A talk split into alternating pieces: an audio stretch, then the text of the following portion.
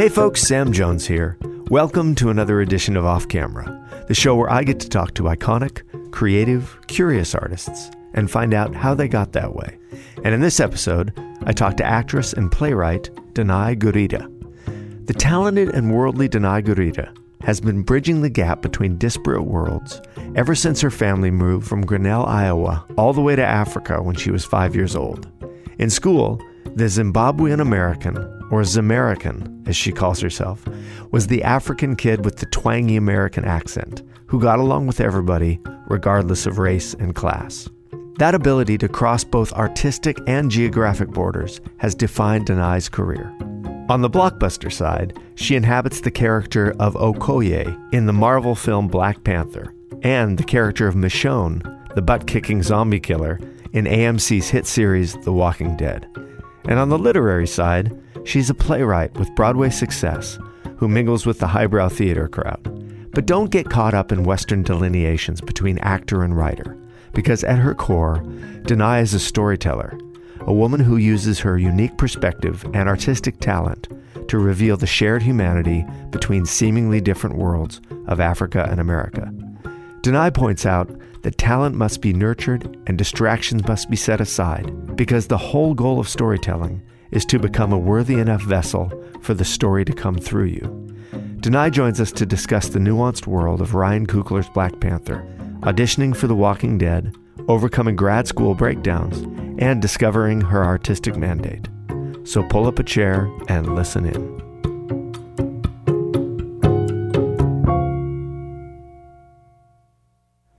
Hi, Danai. Hi, Sam. Thanks for doing this. Thanks for having me. You know, you are our first Zimbabwean American. Ah, aha. There are not many of us, actually. Well, look, you're you are a very unique individual, not only in your heritage, but also in the fact that it's almost like you have these two disparate identities in the art world too. Because on one side, you have this massive Comic Con blockbuster following through The Walking Dead and through also uh, Black Panther, and on the other side, you're this kind of high art Broadway playwright. and and from from the outside, it looks like being from two countries that you know don't often Overlap. Yeah. overlap. But from where you sit, is the connection more obvious to you, or does it seem that dissimilar for you to have those two worlds that you live in? Um, it, it can. It can feel dissimilar. Um, the when there are moments of overlap, it, it's quite nice. Like Yeah. I know, I hope he doesn't mind me saying this, but the head of the public theater, which of course is very highbrow art. where, um, one of my plays was just done uh, in the last year or two. He loves The Walking Dead, so that's like Really? this great overlap between that and that those worlds. And then there are heads of other theaters who are like, "So when are you going to be done with this whole acting with the sword thing? I hear you're Right. doing, you know, and come and like workshop one of your plays with us again, you know." So it's a very interesting overlap and slash complete disparity at the same time.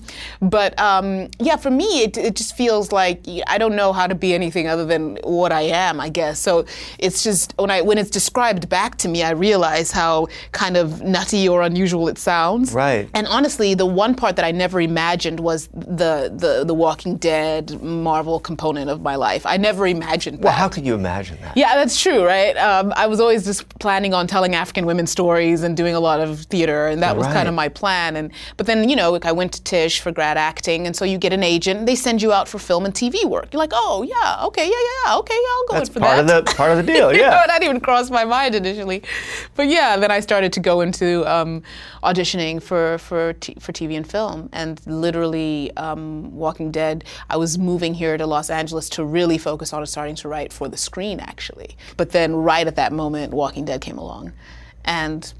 I was in Atlanta and I was shooting this TV show seven months a year. So, and everything changed. So it's it, it was interesting. It's always like I always feel like my acting creeps up on me, and my writing I plan out, and my acting creeps up on me. Interesting. Yeah, but it's always like exactly what I never knew I always wanted. That's kind of what happens with me in acting because I didn't. Um, you know, I'm very particular about the roles I will do because I think that it's a lot of, it's a grand investment to give yourself to a television show and Yeah. or to a franchise, and it's it's, it's a big invest, investment. And for me, I'm always like, well, I, I, it has to make sense to me. in a way that's not like, oh, it's a job. It has to go far beyond that.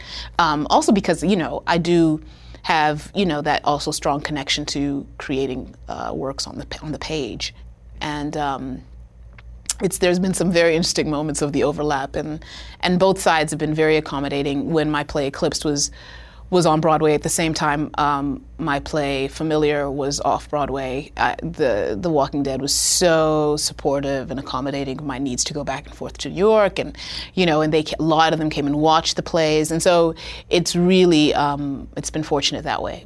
But I will say, even though I went to school for acting and I am very much an actor, I do sometimes feel my acting crawls up on me, whereas my my writing is always planned. Well, it's funny because it seems like in your case um, one success has begat another. And I would think there could be some nervousness about this one kind of success, like The Walking Dead leading into Black Panther.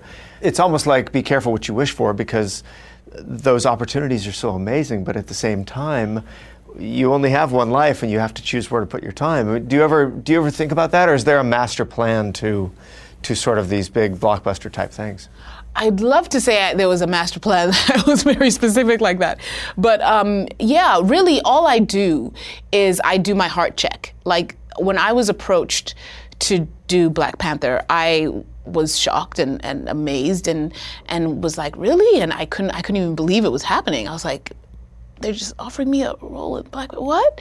And, and then I met Ryan Coogler, and he hadn't even seen Walking Dead. Really? He'd never seen it. So do you see this world where those two things are getting closer together where yes. we do have these tentpole blockbuster films but they're inhabited by independent minded people and uh, you know you have to give that credit to um, you know the, the, the the heads of Marvel and places like that where they see the power and the ability in those small intimate films and bring those guys in as helmers you know right. and um, that's really exciting because he's like very very he did create the world with intricate intimacy and allowed us in with, as with as great collaborators. And that really allowed an ownership and a lot of heart and guts and soul to go into to what we were doing on set every day. And did that surprise you when you got the script and you started to go through it? No, because I think from the get go, when uh, with him helming it, it just set a tone. And sitting down across from him and hearing his vision and hearing what he'd written and what he was thinking about and how the world worked and, and why it worked this way and all the amazing components of real African cultural representation he was pulling from with great specificity and, and awareness. I mean, I was just sold because a big thing for me of my pursuit as an artist is to tell stories from the African perspective and tell them with a great range of of specificity and you know and you know complexity. And he was totally on it. He was completely on that. And i thought that was really exciting to be able to play an african woman on the marvel scale. I mean that to me I, it was just like nothing. There was it was a severe no-brainer. Right. And and i would i would guess that that would give you larger expectations about your own work about the size it could be or the audience it could have. I guess so. Like it's interesting because like, for me it's always like every I, I, guess i don't think like that immediately. It takes a really long time for me to even think like that because i'm honestly i'm thinking about telling the story. And that's the thing that's going to engage me and and fulfill, and fulfill me right. is like am i telling a story that i want to tell? Am i fully engaged in getting this character on the screen with as much integrity and complexity and preparation as possible. And so that's kind of where my mind is, is like really getting into, you know, the making of the thing. I would think it would expand the horizons for what kind of audience you could reach, both by doing The Walking Dead and, and by being involved in a Marvel franchise, right? Yeah, yeah, absolutely. And and you know, it's so funny because it really only hit me um, the scale, you'd think, you know, there was, you know, such an amazing response to the trailer, you know. It was like, oh my gosh, there's an audience for this film, you know. Like yeah. the trailer response was amazing, and it's just continued to be so. Um, but it was actually when I went back to Zimbabwe, like that, I realized the scale that Oh, do people recognize you there? Yeah, I could go nowhere. It was the. It was like I was like, really? Because the last time I was here two years ago, this was not happening. Now, do they get The Walking Dead? yeah, Zimbabwe? they do. They, they do. do. So they do. it was that too, but there was a lot of excitement around Black Panther. A lot. Of excitement. It's like San Diego Comic Con in Zimbabwe. Yeah. Oh, yeah. Yeah. Yeah. Yeah. It's very real. It was very, and they were very uh, engaged and aware, and have been connected to Marvel for a long time, and were very excited about this. And so I, I, that's kind of when I realized I could go actually nowhere without being approached and and selfies and all that, and I was like, wow. How does that fandom worldwide and the and the realization that you can't go anywhere? How does that affect you, like just on a personal level? Like, Yeah, I mean, it's very interesting because I mean, thankfully, I only really started to deal with anything like a big franchise when you know I was in my 30s, like, you know, just just now, like in the last few years. So it's not. So I've I've been myself for a really long time. Right. So it wasn't something that molded me. I still really look to and because as a playwright too, and even as an actor too, I do a lot of person-to-person research with various people. So I never want to be feel separate, like separate from people, and um, or you know disconnect from just being around people. So if fine, if you recognize me, fine, we're still going to have a normal conversation. So I brought one of my buddies who was in my play Eclipsed, and we, she just came with me to Zimbabwe on an absolute whim, and we were sitting in this sort of lounge place, and it was like you know, it, it, was a, kind of a stream of people coming, you know, at us here and there. But, you know, it was, she was like, I love how you're handling this because, I was like, well, I'm, there's just no way I'm going to not relate to people. I'm interested in people. You know what I mean? Fine, take your picture, but I want to have a chat. Like, and I'm still going to learn some interesting stuff from you and maybe you from me. But, you know, I, I, I insist that I retain uh, absolute utter connection and, and accessibility. Right. Well, okay, so I have to ask when you originally got the audition for Walking Dead, mm-hmm. and you sort of looked at the the scope the, because the show was on for a couple yeah, years at that yeah, point. Yes. I was just curious what it took for you to say, okay, I'm going to sign up for seven years. You this. know, it's interesting you asked that because. Um, like I, it's a very the push pull between being a writer and an actor. A year before that, a year before Walking Dead came along, there was another uh, TV show. I don't think is still on, and it was a kind of a cop show, and it was in like a pilot mode. Right. And I was being approached. Literally, it was at that point where they're like, "You pretty much have it if you like, you know, if you sign this the contract," and um, I was, I, I was not feeling it enough to do that, and I was like, "This is seven years. This is." Possibly seven years at least. Um, and I don't have, um, I had another play coming out. This was around 2012, yeah, 2011. So I said, my play's coming out. Right. And it was going to have a rolling world premiere across three states and three great theaters. And I would not be available to help birth it if I was completely contracted to this TV show and what it needed from me. And it was not a TV show that really intrigued me, nor did the character seem to have anywhere to go or anything to do. But it's a TV job. Right. So um, that's supposed to be, you know, the, you know, the, the quan. And you thing. have the agents going. Yeah, yeah, yeah, yeah. is- exactly. you should so, take this. Right. So I literally had to, uh, you know, I, I really, I came to the decision. I was like, I can't do it. I can't sign this contract. I can't do it. I can't do that to my play. I can't do that to the artistic directors who invested in my play, and and I and I, this is not worth doing that to it. How hard was that decision? Um, it wasn't that. I, I, I made it quite quickly um, because it was so clear to my heart. But uh, the hardest part was telling my people, especially the ones who'd really invested in me. Right. And like I remember I was kind of bawling to my to my I did cry uh, to my manager because I'm like I'm sorry I'll make you money one day. I swear I'll make you money one day. And he's like no you know did I fine. Don't cry don't cry. You know, you know men can't stand here won't cry. But I was crying because I really felt bad because he works hard for me. And I knew that like this is there's no check involved in my theater work you know? And I just was like I know that you know you work really hard for me and you know and he was like don't cry don't don't cry don't cry. He was like he was like he was like um, I respect you I respect you. And so it was very sweet you know they they accepted it but like it was a big deal because it was like it was a guaranteed big check yeah. for seven Well, years. uh, but say- then a year later, along came something I was willing to sign for. Which was The Walking for. Dead. Exactly. Ha- which I would not have been available for had I signed that other contract. Isn't that funny? That's so often the story that a big opportunity comes around and, and you have this crisis of how do you pass up the money or how do you. And then when it bears out, it proves that you have to stick with your gut instinct Yeah, no yeah, matter yeah. what. Yeah, But you do have to learn to say no, right? Yeah, Because I mean, it's one, I think it's the most powerful word artists have because you are then de- you are defining your own path. And really, if you are an artist, you you have a vision. You have Yeah. you have you have vision of, of where you want to go, what you want to contribute, and you know you're not you're not just being brought around like a product to be seen. You're aware of where you're trying to go to, to a, a, at least a pretty great extent. And so the idea of of knowing how to say no to things that you do not feel align with that, and they don't make sense to your heart and where you're trying to go. You know, it can be hard because it can be big things you're saying no to. But Yeah. it, it, you know, and at the time I did seem a little nutty, but they all understood ultimately this is who she is. We know this is who she is. Why we, we, we won't fret. We trust that something else will come along.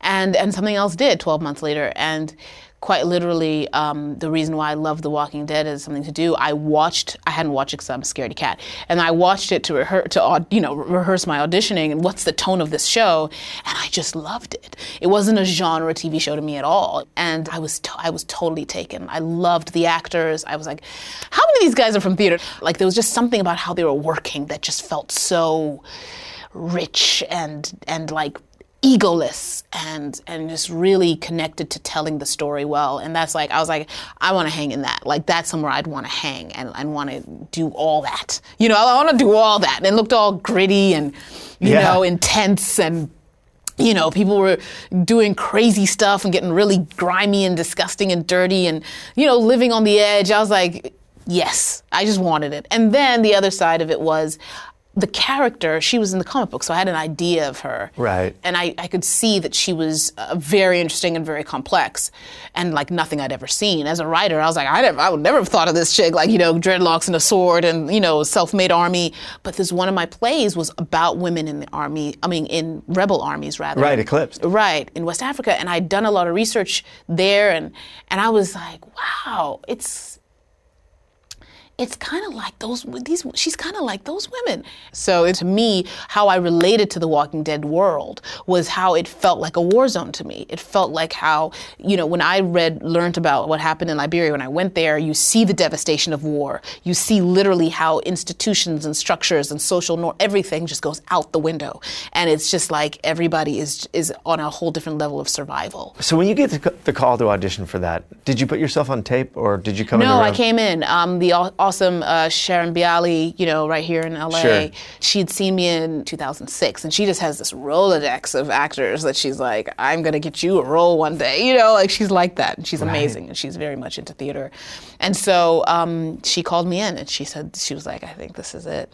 Well, I'll tell you, I've sat in a lot of auditions because I've directed some TV, and and you know they're the worst rooms ever because it's Oh, yeah. a blank wall and a desk and nine people eating lunch, and and uh, you know uh, that works for most scenes. You could sit down with someone as your scene partner, Right. and you can get through a scene. But I imagine that this would have been a totally different experience because your character is not only so intense but so physical, and especially the first season, there wasn't a lot of dialogue there. No, no, there wasn't. So how do you audition for such a physical role that required so much, um, almost required so much acting in an environment? I mean, they they created a scene that uh, never they create scenes. They're not gonna because you know Walking Dead is so top secret. So they don't even they didn't even even on my contract it didn't say my actual character's name. Your But- entire career is secrecy. Like no one can see a Marvel film before it comes out, and you can't talk about anything. It You're was all so afraid you're going to end up in jail if you say the wrong I thing. it was so funny when I got into the Marvel franchise. I was like, "Oh, I know this story. I got you. I got you. I got you. Don't, don't, I know how to do I got this." you. I know how to do this. I got this." Um, but yeah, it's funny. But yeah, so basically, uh, they they gave me the scene that never, was never enacted, which was great actually because it was just for them to see intensity, emotional, everything. So it wasn't what you see in the first season because they needed to see what you were capable of, like the whole gamut of it. So- Right.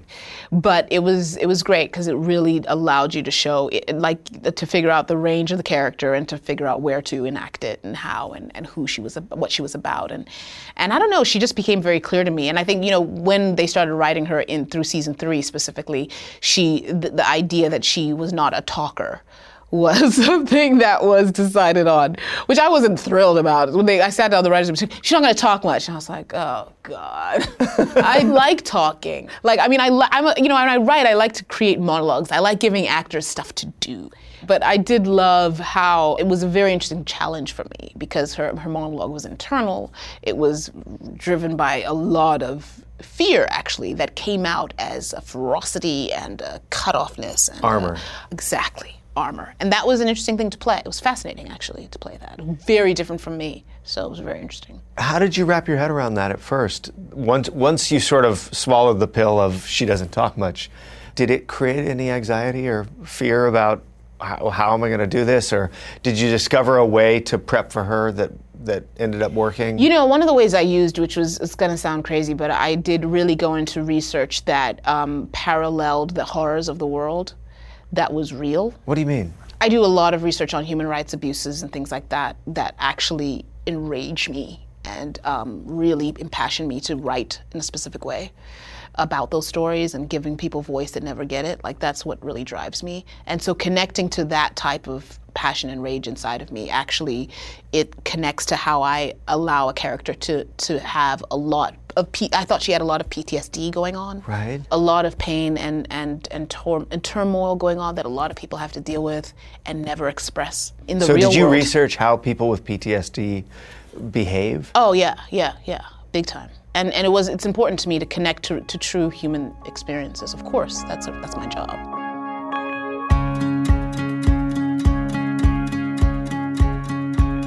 Hey folks, Sam Jones here. Let's take a little break from the conversation so I can tell you about this week's sponsor, Helix Sleep. And if I sound very chipper right now, it's because, well, I got a really good night's sleep. And since I got my Helix Sleep mattress a while ago now, I've been getting really good sleep. As a matter of fact, my Helix Sleep mattress totally changed my outlook on sleep and the way I felt and the way my body feels. This is not something where I'm reading ad copy. This is my own experience with Helix Sleep. You know, I've had back issues for a lot of my life. I've skateboarded and surfed and ridden motorcycles since I was a kid, and, you know, there's a price to pay for that with your body. And I don't know, ever since my 20s, I've had injuries, but I've also just had a lot of sort of back issues. And for a long time, I just thought I should be on a firm mattress and I, you know, should suck it up. I didn't realize until I got involved with Helix Sleep that I was going through a lot of unnecessary, uncomfortable nights in bed over the years. So, Helix Sleep is a pretty amazing company. They make personalized mattresses right here in America and they ship them straight to your door. And they give you a 100 night sleep trial, no contact delivery, and free returns. So, right there, it's pretty amazing. But what I found most intriguing and ultimately most successful about the whole Helix model is that they created this quiz that allows you to find out what kind of sleeper you are and what kind of mattress you should have. I erroneously thought I should be on a really hard mattress, but I took their two minute quiz and they matched my body type and sleep preferences to the perfect mattress for me, which turned out to be more of a medium firm mattress you know, I answered a few questions. I get this mattress, and I first sat on it, and I was like, this doesn't feel like my normal mattress. And then after my first night sleeping, and then again in about a week, I was just blown away by the difference about how much better I slept, how much better I felt. I love my Helix mattress, but you don't need to take my word for it. Helix was awarded the number one best overall mattress of 2020 by GQ, Wired Magazine, and Apartment Therapy. So you got to try this mattress out. If you're in the market for a mattress, if it's time, I urge you all to take the two minute quiz and find a mattress that makes you feel better. Go to helixsleep.com slash off camera, take their two minute sleep quiz, and they'll match you to a customized mattress that'll give you the best sleep of your life. They have a 10 year warranty, and you get to try it out for 100 nights risk free. And they'll even pick it up for you if you don't love it. I'm betting you will. Best of all, Helix is offering up to $200 off all mattress orders and two free pillows for our listeners at helixsleep.com slash off camera. That's helixsleep.com slash off camera for up to $200 off your mattress order. Now back to the show. So, uh, hearing you say all of this, do you think you're a writer first or an actor first? Generally, what I'm doing is um, I'm really looking. It sounds ridiculous, but I'm am looking at it from the mindset of a storyteller because it's probably something that that my the the great Ron Van Lieu, he's an acting teacher who was at NYU Tisch. He said, you know, read a script for the first time just with a childlike sense of attention. you know so you're not looking at it going where's my line or you're not looking at it going uh what happens you know you're looking at it like how do i i just want to enjoy this as a story and take it in like a story like like something like when a child is reading their nighttime story and their eyes get big when they see that thing and then oh no what's going to happen next you know and they're that engaged you know that's how i try to pick up a script and read it first off like a child i Like- love that description Yeah, Now, yeah. did your parents read to you as a kid Well, um, they expected me to read. I'm the child of academics. My mother's a librarian. So our house was inundated with every type of book, from Judy Blume to James Baldwin. And uh, it was very much like, read the books in this house. There are plenty of them. And I shipped them from Grinnell, Iowa to Harare, Zimbabwe. So read them. yeah okay well tell me about that tell me how old were you when you moved I was five. you're five years old why did your parents move to zimbabwe A lot of folks did that when um, Zimbabwe became independent. Um, when countries like Barack Obama's father did it, when Kenya became independent. You know, it's like it, you you kind of felt like you're in a certain degree of exile. They all came here in the '60s, right around kind of the Kennedy era. A lot of institutions started bringing Africans here for university. So that sort of a thing was something you did. You came here. Unfortunately, a lot of those African countries started to go. Well, specifically mine, um, Southern Africa started to go into uh, very t- uh, turmoiled times. Right. You know, they couldn't go home. So just like them, the minute independence came, you wanted to go home. You know, and and help build your new nation. And so my parents' uh, independence came in 1980, and uh, we went back end of 1983. do you remember being old enough to have an opinion about moving back you know, you're a kid. You can adapt so easily. Yeah. I adapted into Zim so easily. It was, you know, Zim was, you know, very, very modern African nation, and Right. so I grew up around a lo- very, very diverse crowd of people. And of course, Zimbabwe is racially diverse as it is. You know, as I said, like that's where the white population settled, like for uh, last 150, 200 years, and Indian population, and um, you know, there's an Asian population that's very present there now, and and so it's always been a very, uh, a very culturally diverse, uh, racially diverse place. So when you were a kid, did you feel the need or, or the pressure to identify as either American or African or I always felt my little um, American thing. I always felt like I had my little twangy accent. And was that a- like, an and I issue, was very or- much an African kid at the same Right. time.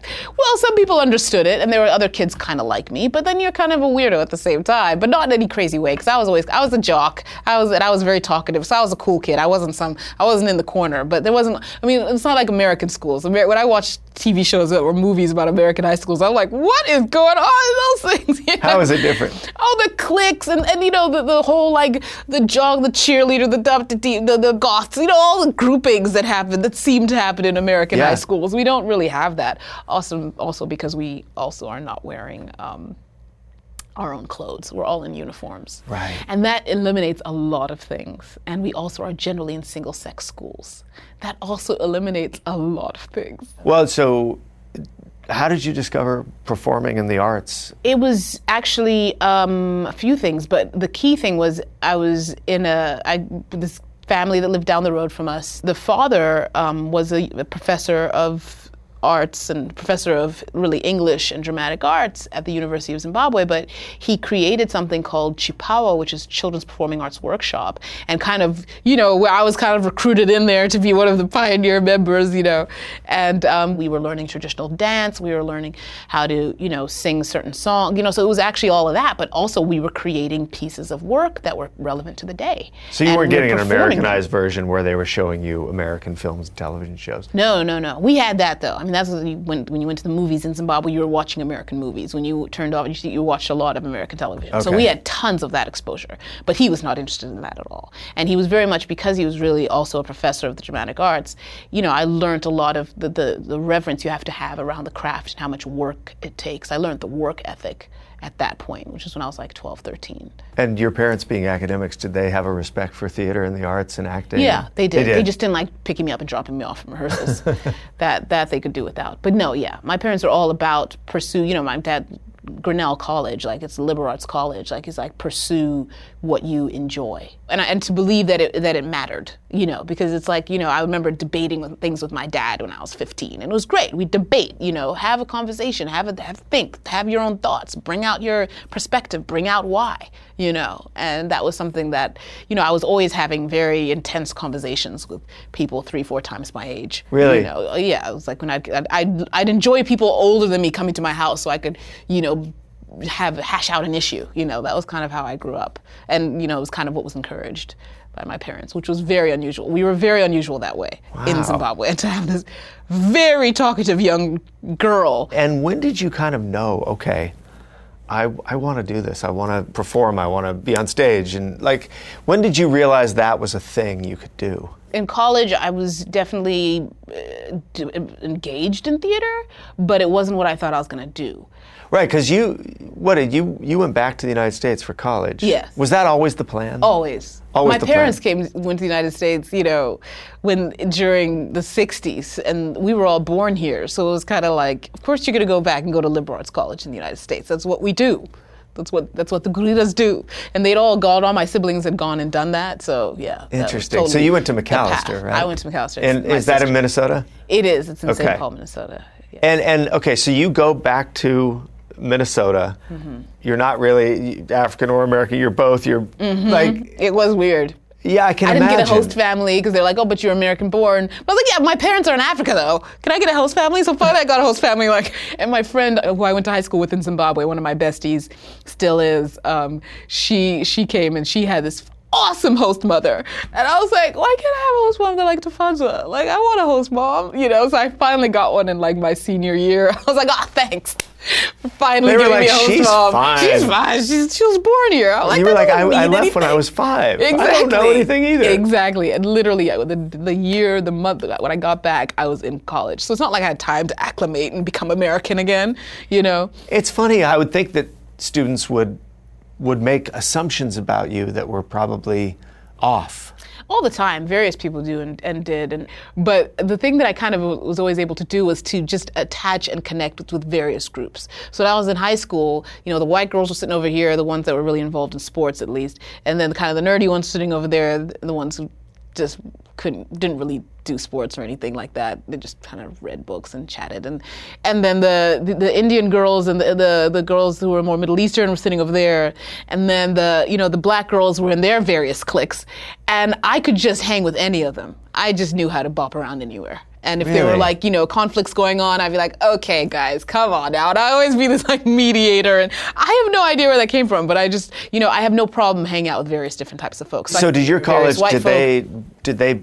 Um, was it was it a big international recruiting type of Yes, school? it is actually the biggest international recruiting school, I think. so that's their thing. that's their thing. They create a community that's totally Absolutely. very focused on that. Right. Big time. So, you know, I was always around uh, various people from all over the world, from, you know, from just everywhere, and uh, from Peru to Bangladesh, you know, all and all still my really good friends today. So, like that type of experience was something that uh, I, I loved. But like you, there was a lot of interaction that was very across m- uh, racial, cultural lines. You know, um, always the first you're it's like the experience of dating someone out of your race for the first time always happened at that college. You know, I would imagine, yeah. Oh yeah, every type of, and it was great. It was so great. You just saw all the sort of any barriers that might have been wherever in one's life just totally got melted down in this college. But I think I was very much connected to African Americans in in terms of the specific plights happening domestically for them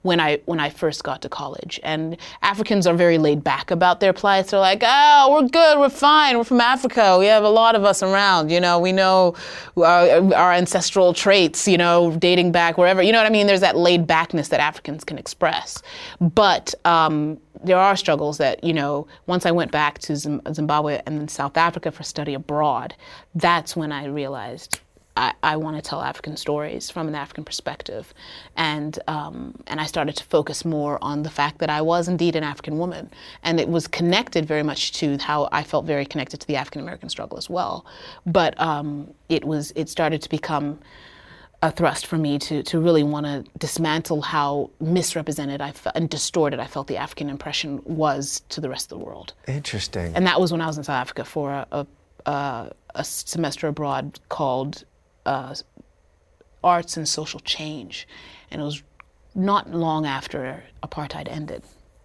And I'd been around so many artists who used their art to tell stories that affected how apartheid was being expressed and being, you know, used. They were using their art to inform the world about what was going on. And um, then I felt like I had no excuse because I was going to go into psychology. But then I realized your passion, Danai, is obviously in the arts. So, so when you came it. to college, you picked something that you felt was more made more sense from an maybe an academic standpoint, and then your passion took over. Yeah. Um, it was, yeah. I mean, literally, I was spending a, a good amount of time running away. And I'd gone through a really rough year. One of my best friends had in Zimbabwe had died in a car crash, and I couldn't go home. And um, I was breaking up with uh, you know my my first college boyfriend, and you know who was Swedish. Uh, so Of course he was of course Swedish. he was Swedish. Um, so like there was just a lot of of stuff going on for me that year, and also like I was getting very like kind of um, specifically sort of held in the idea of you're going to be you're going to go into a PhD program in, in, social psychology. I had this fantastic mentor. I was like, okay, this is what I'm supposed to be doing. But I, there was something. Then he sent me to a, a, a summer program, and it was really there when I was working with these experts in this area, and I was just like. I needed a play. Like, you know, I was like, I have got to go work on something artistic. What am I doing every day? Going to this building and doing this stuff. You know what I mean? And and I just couldn't. Um, I couldn't, I couldn't, I didn't, I, there was no, I couldn't find my passion in it anymore. And, um, and that, so that really, that led directly into me going to South Africa for that semester abroad. I needed to figure out what was going on in southern, in South Africa the whole time I was growing up and I couldn't set foot into that country because of apartheid. I need to really crack that open for myself. What is this country that was right next door Yeah. all those years and I couldn't go near it? My white classmates would go and come back with all types of goodies. Right, they'd go see Table Mountain, and they'd Yeah, and the, South Africa, you know, it's always had like its in, its industrial stuff is like on point. Its infrastructure is amazing. So they'd come back with all types of things you can't get in Zim, um, like candies and like cool stuff, like their pencil cases for their like school, you know, all that stupid stuff. But as a kid, you're like, man, we don't get those here, you know. And I can't go to that country and You get had them envy myself. for- yeah. yeah, but it's just like it was just that it's part of that separation because as Black people, we could not go and shop in South Africa, you know, and that's what I grew up with. This, this country right next door, all these bad things were happening.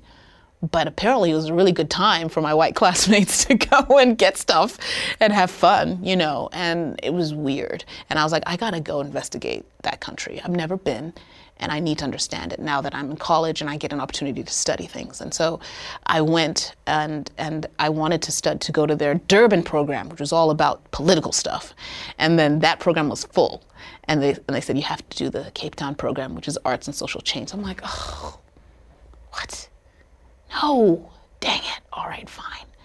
And there I am at Cape Town, the most beautiful cities in the world. I mean, like you know, there I am, like going, oh man, you know. I just didn't think it was going to be rigorous enough. Arts, you were serious. yeah. I wanted to get into the, the depths of, of all the political, you know, stuff going on and what, you know, how you how it broke down from apartheid to now and Yeah. where we were now and, you know, and really connect with the folks who are now at the front lines of, of transforming this nation, you know, politically. That's that's where I wanted to go. I was like, arts and social change. Oh, come on. And so I go and do this and then I get to meet all these amazing artists who had used their, their art for to fight apartheid. And then that thing that I'd been feeling started to really like swell in me. Like like what what am I doing with myself? Like because I knew like I was very and I'd been very involved in theater in at Macalester. I just was like that's not going to be my major though. Eh, that's fun. Yeah, and I. I'm doing love that, but I'm not. do It's that not thing, serious But I'm enough. not gonna do that. Right. And it was really when I met all those artists. They were poets, they were photographers, they were actors. Would use their art, uh, specifically in the theater, you know, to change the landscape of how the world could no longer ignore what was happening um, in South Africa. That really, th- those guys, they, it just hit me so hard studying them and learning about them. And I was like, oh, so I, I literally sat down. University of Cape Town was our house to university, and it's embedded in Table Mountain, like embedded. like there's lower campus, middle campus, upper campus. It's all embedded in this astounding mountain. And I sat somewhere in middle campus, which you know you really get a workout at this university. By the way, like the stairs. Oh God, like you're climbing a mountain to get from like you know where you eat to where you go to the professors' uh, departments, and so basically I was sitting in middle campus, and that's when I had that moment. I was like, I have no excuse. I know this is what I, I'm going to use it to uh, at least contribute to social change. But I know these these folks used their craft to do that, and they had no American passport to lean on that said, you know, at least you have a base of this, you know, very developed country in this area. Right. And so, what excuse do I have? And I just realized at that moment I didn't have an excuse. And I wanted to tell, I knew, I just identified what my heart wanted, which was to tell African stories from the African female perspective. And it just hit you. Yeah. I mean, I think it was also accumulation. It was also like the, the, the sense of lack I felt around that. Why is there so little of that happening? Why are there so few of those stories being told? When I look for them, I can't find them.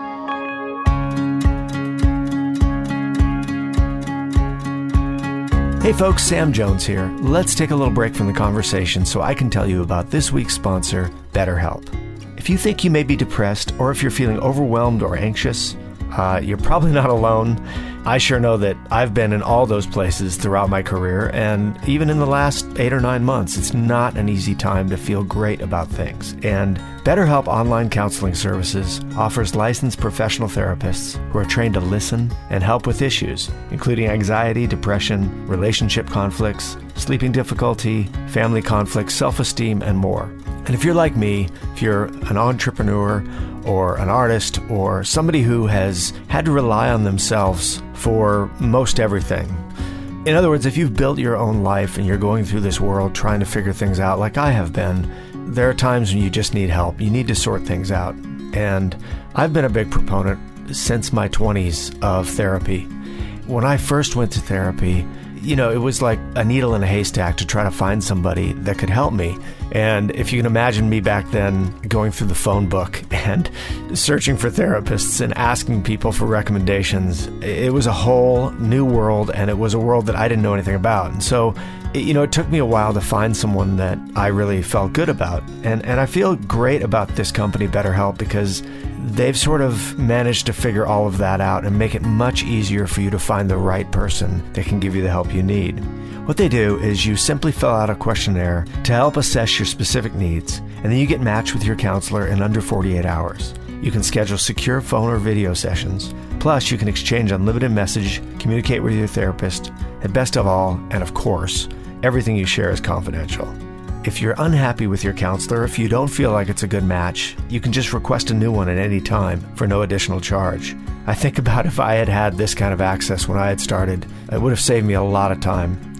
Funny story, I used to ride my bike to therapy because I was trying to combine two of my self care activities in one therapy and physical exercise.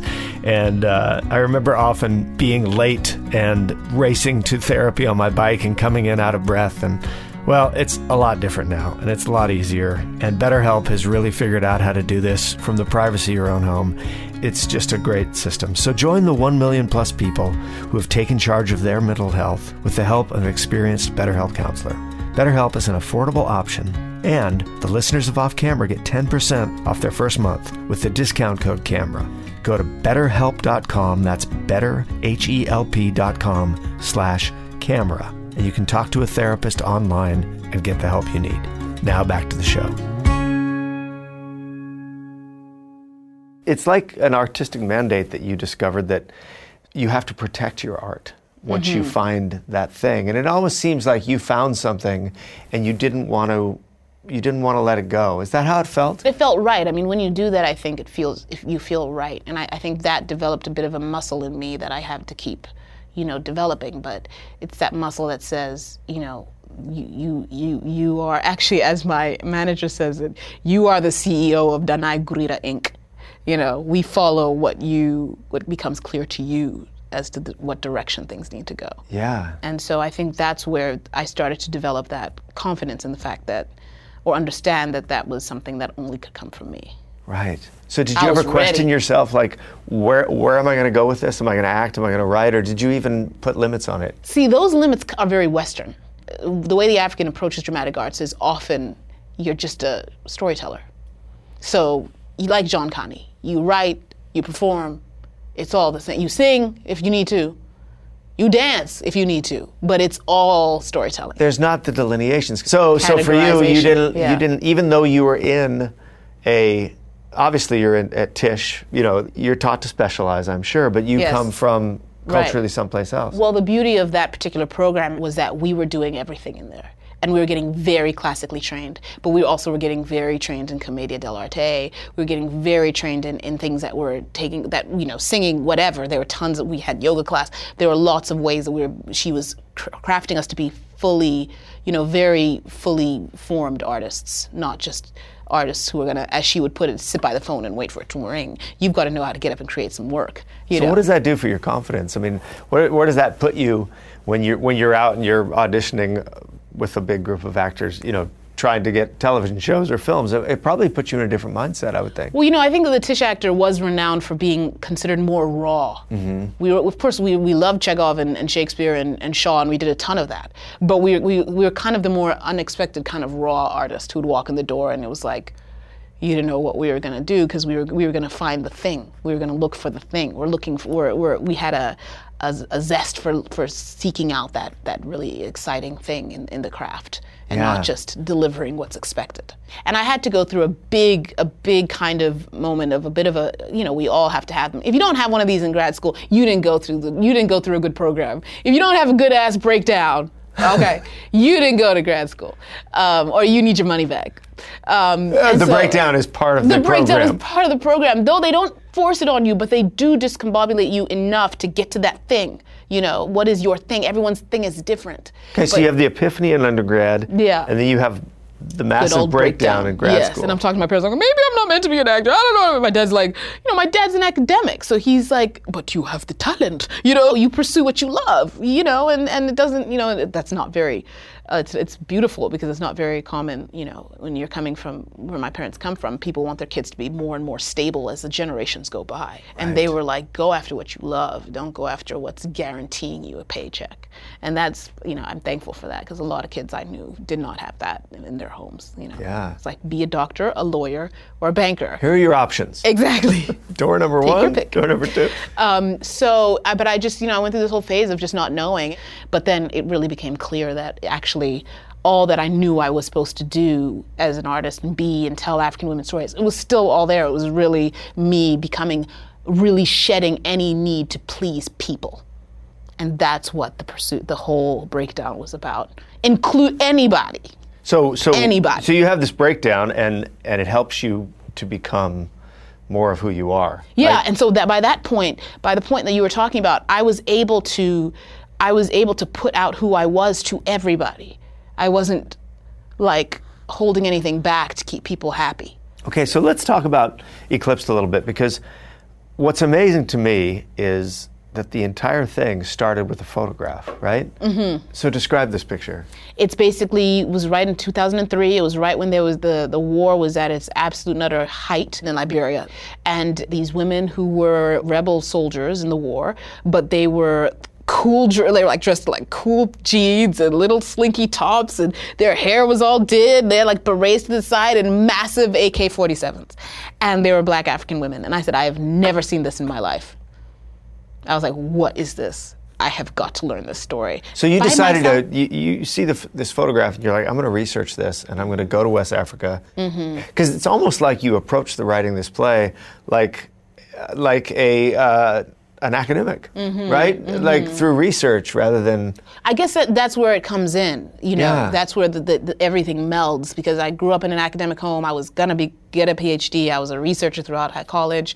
and so and for me, I have to know, I have to learn, I have to be totally immersed in the world and in the circumstances and the experiences, in the nuances of a culture. So I knew I had to go there. Um, I could not understand people who write things about places they've never been. It's possible, but I, I, I can't do it.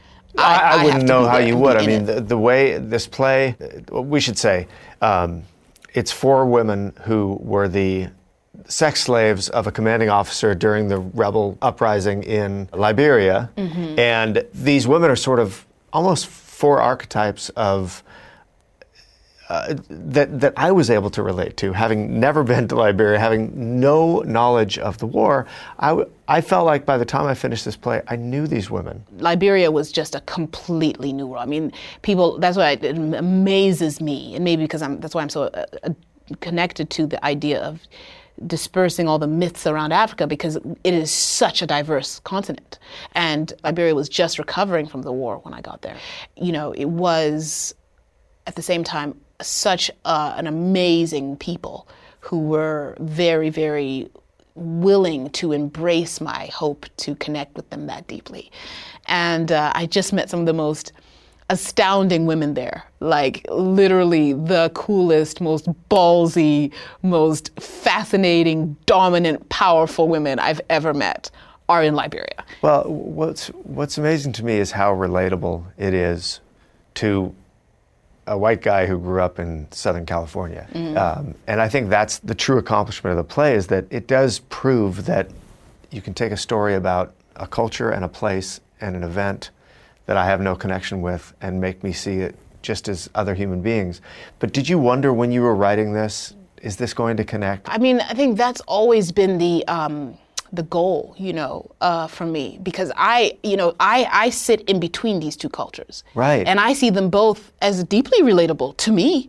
So I always marvel at how it feels like, you know, I'll, I'll watch someone take in information or, or share information about the continent, and I'm like, is that how you saw it?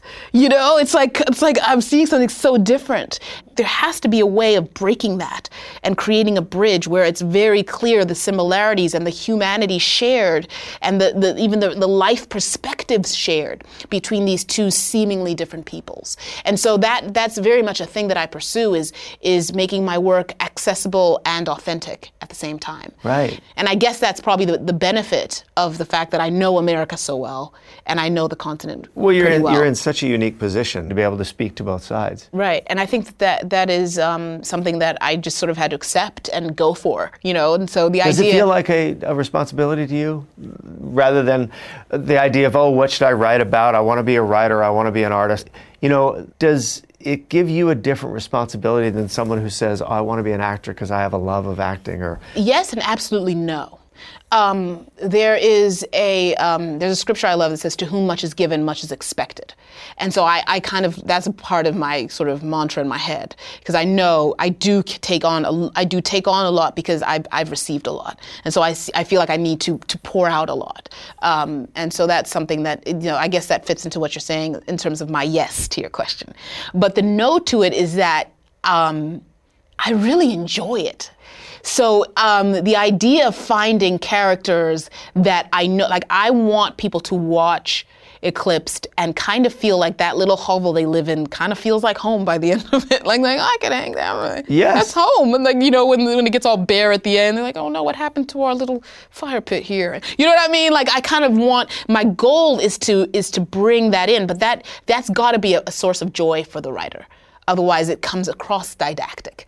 You know, it's got to be where I get lost in in how I, I connect. You know, the the very universal human uh, complexities of a character to uh, a, a, a, an audience that feels they're very separate from there. I have to find the joy in that sort of, you know, crafting and that sort of you know um, strategy strategizing you know i have to find the joy in that and sort of get lost in it. Otherwise it's going to look like a chore. Right. Well that's the key right? How do you get lost in something and forget about how it's going to be received or whether it's going to be understood or whether it's going to be liked. It's it's the joy in it is is when you know that childlike yeah that childlike enjoyment where you want to go back and you know write write and, and keep writing and you oh my god and you remember you realize that and literally a lot of things come to me just as I write like I'm writing and I'm like oh, and I sort of hear the characters, and it sort of starts to to thread together, you know. And that's that's a that's awesome to have that. It takes a lot of work to get to that place. That's the thing. Um, but once you're in that place, in that zone, it takes a lot of work to get to the zone. But once you're in the zone, I mean, it's it's it's it's sheer joy. And when you're in the zone, does it feel like almost you're a vessel to receive? Exactly. And the, the whole goal uh, as being an art, I think this you know goes into to acting too. But as a writer the whole goal is to become i always say i'm, I'm always trying to become a worthy enough vessel for the story to come through me.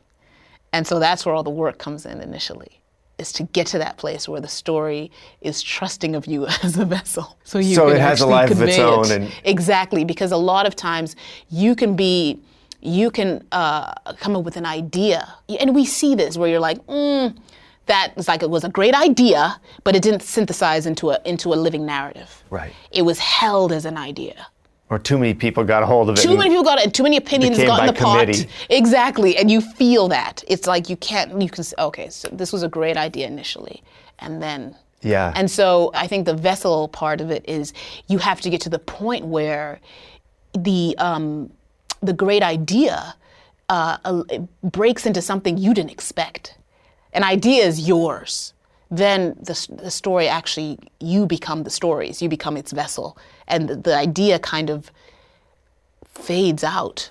Right. Like your initial impulse for doing it, Can't that's almost got to go away. Yeah, it's got to. And that's when you know you're something's happening and something's alive. Because it's that question of something becoming alive. I remember one time I, my last play uh, that I've, that was uh, I guess early 2016 was in rehearsal off Broadway, uh, Familiar, and I was like, we've we'd done a production of it already, and you know it was it was just it was such a difficult birth as I call it. It was like my most difficult birth, and it was totally about like stuff I really know quite intimately because it's it's connected to family and first generation in America and all that, and I was just like so struggling with it, largely because it had there was so much story I could tell. How do you bring that into something deeply muscular for two hours worth of an experience on stage? So that was very. It was. a, It was like, like this one. This pastor I love talks about like how there's this like you know the Michelangelo looked at this massive piece of marble and everyone it was kind of flawed. It had like a crack in it or something. And everyone's like ugh don't know what to do with that thing. And and he he worked at it. And then out comes the david. And they said how did you do that? He said i just chipped away at everything that wasn't the david that wasn't david In one sentence, you describe something that's so hard to do. It's very hard to do, but I, I that became my goal. It was like I'm going to find my David. There is a David in here, and I'm going to find him, whatever he is. And so that was like this thing that I held on to through that very difficult process. And I remember one time I was in a rehearsal, and um, I I was like, okay, and I said to my I said to my director, I said, okay, let's just clear the let everybody let everybody go home early. You know, and, and I was like, let everybody go. I need to. I, I just needed to go back in because I wasn't feeling entertained enough. And that's kind of my gauge. I'm like, I don't feel this is not it and it's not there and I'm not going to try and slip it in as being there because I don't feel enticed by it.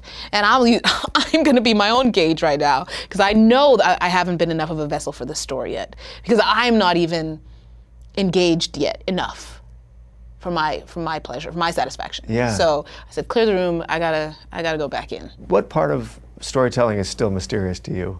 I think like everything coming together, you know what I mean, from from character to plot to you know overarching dramatic action, all those things sort of merging into that experience where you really feel like uh, this communion has happened between audience and and story. You know that you couldn't, and the, the beauty of it is that you can just you just can't predict it. You just can't. Even when it's your own work, you can't Even no, it. you have no idea. Like, I always got freaked out the first, the end of the first act of Familiar because people were cracking up so hard, and they were meant to, but it was like that amount of laughter really freaked me out. I, it was a good thing. It was a good thing, but it just was so overwhelming for me. I was like, it's working. They're laughing. They're laughing really hard. The lights are coming up. They're still laughing, and I'd always just run out the theater. I can't tell you why. It was the mystery of it all for me. There was something, there was something in that that to answer your question. In something seeing this thing that you birthed, and then here it is yeah, working and this on thing, people. yeah, the thing that you write, you're like, I don't know where this is coming from. This might be a little crazy, uh, and then you see that response. You see that that res- the sort of give and take of it. We give the story, they take it and receive it this way. They respond, and you're sort of in the midst of that, you know, that clinching moment. It's it is mysterious. Wow. I mean, I really like the idea that you don't have a distinction between the different the different forms of art that you've chosen to be involved in. You know what I mean? That you are a storyteller. When you're on The Walking Dead, you have a part in telling that story the same way as if you're sitting down and writing it. By having a larger purpose to your storytelling, does it take you out of your own head, your own self criticism a little bit more than if you were just focused on getting awards or getting the next big job? Yes, it can. It can. Um, very much so. There has to. It, it, but you know, I, I don't get. Don't be fooled. I'm wretchedly neurotic sometimes. So, so and I can be very hard on myself. So, that, but that. Um, ability i think i think of it like tennis you know? I always i'm, I'm a big tennis fanatic at not playing well. I was never good at it but a I hard love, game. oh god it's so hard. But the thing i adore about that sport is it's all you're just watching two minds at work. And often it feels half the time it feels like a mind like mind sport because it's about how resilient you are after a bad play because no one's really won until they've won you look at these things as opportunity. Mm-hmm. And I think to be any kind of artist and be afraid to fail or to be. Artists can easily take themselves out of, or I should say it differently, people can take themselves out of contention Yeah. by their own fear. Right. And, and what you're Or saying is everybody has fear, but it's what you choose to do with it. Absolutely, absolutely. I mean, that's what Nelson Mandela put it about courage. You know, it's not about the absence of fear, it's about doing things in the face of fear. And I definitely have had to hold on to that a lot. I mean, because of course, I mean, I used to get, you know, I created my first play, you know, from just performing it in front of people all the time and, you know, and, and, um, putting it together and, and putting it out there and this thing called free play we did at the end of grad school and and then all of a sudden and then I put it out there over and over again and, then we're on an off Broadway stage and I'm putting it out and then suddenly we get our own theater and now we're really rolling and all of a sudden I'm get I'm all of a sudden I get I get stage fright. You know what I mean? Like Really? and suddenly it's like oh, I don't know, I I have to go out there and do her, then her. Oh my god, that I gotta get to there. Like it's this thing I created from scratch and I performed a ton of times and all of a sudden, you know, you're getting hit by a fear of going out on stage and, and, and creating and creating that world again. And so it's it's it's a very it's not something you just kind of get rid of. You get better at like dispelling the the sort of how how strongly fear can hit you. Absolutely, and that has happened over over years. But in terms of fear never coming, no, no, no, it's gonna come. It's a question about how you respond to it. It's amazing, you know, talking about putting on your armor and, and guarding your epiphany. It doesn't ever get any easier, does it? Like, you still have to have your guard up. Like, at any moment, whatever it is inside of us that makes us want to do original, interesting things can also be the most terrifying thing in the world. It, it should be. It should be. I mean, often the thing that you're called to do, or that you you know that you have a passion inside you to do, it's gonna be terrifying, and it's gonna it's gonna count. Every I think I believe in everyone's uniqueness. I believe everyone you know is designed with purpose and, and with something that they're they're fasten, fa- they're only they, they can do the way they can do it, you know. And I believe about that that for everybody. But there's so many things in the world that are tell that are going to try to distract us, because you can actually allow yourself to be carried away with everything around you, or you can create your own ways of how you know to nurture what's what you want to nurture inside of you. Yes, you could be the architect of your existence, or you can give that to, honor to somebody else. But if you Yeah. give it away, The world loses out because there's something inside of you that doesn't get to get birthed. right. and that's something I can't like every every single stage of life. I have to relearn that lesson. There are new distractions and there are new callings. Yeah, you never stop learning that lesson. No. Well, listen, this has been fascinating talking to you, and I can't wait to see what you do next. Oh, thank and just this week, digging into some of the work, like reading Eclipsed and going deeper into some of your work, I, I'm I'm amazed how relatable you make the world, or how your storytelling has a way of shrinking the world to its core elements that we're all the same. And I just think what you do is fascinating. So thank, you for you. coming on and I appreciate that. talking to me. Thanks for having me, Sam. Of course.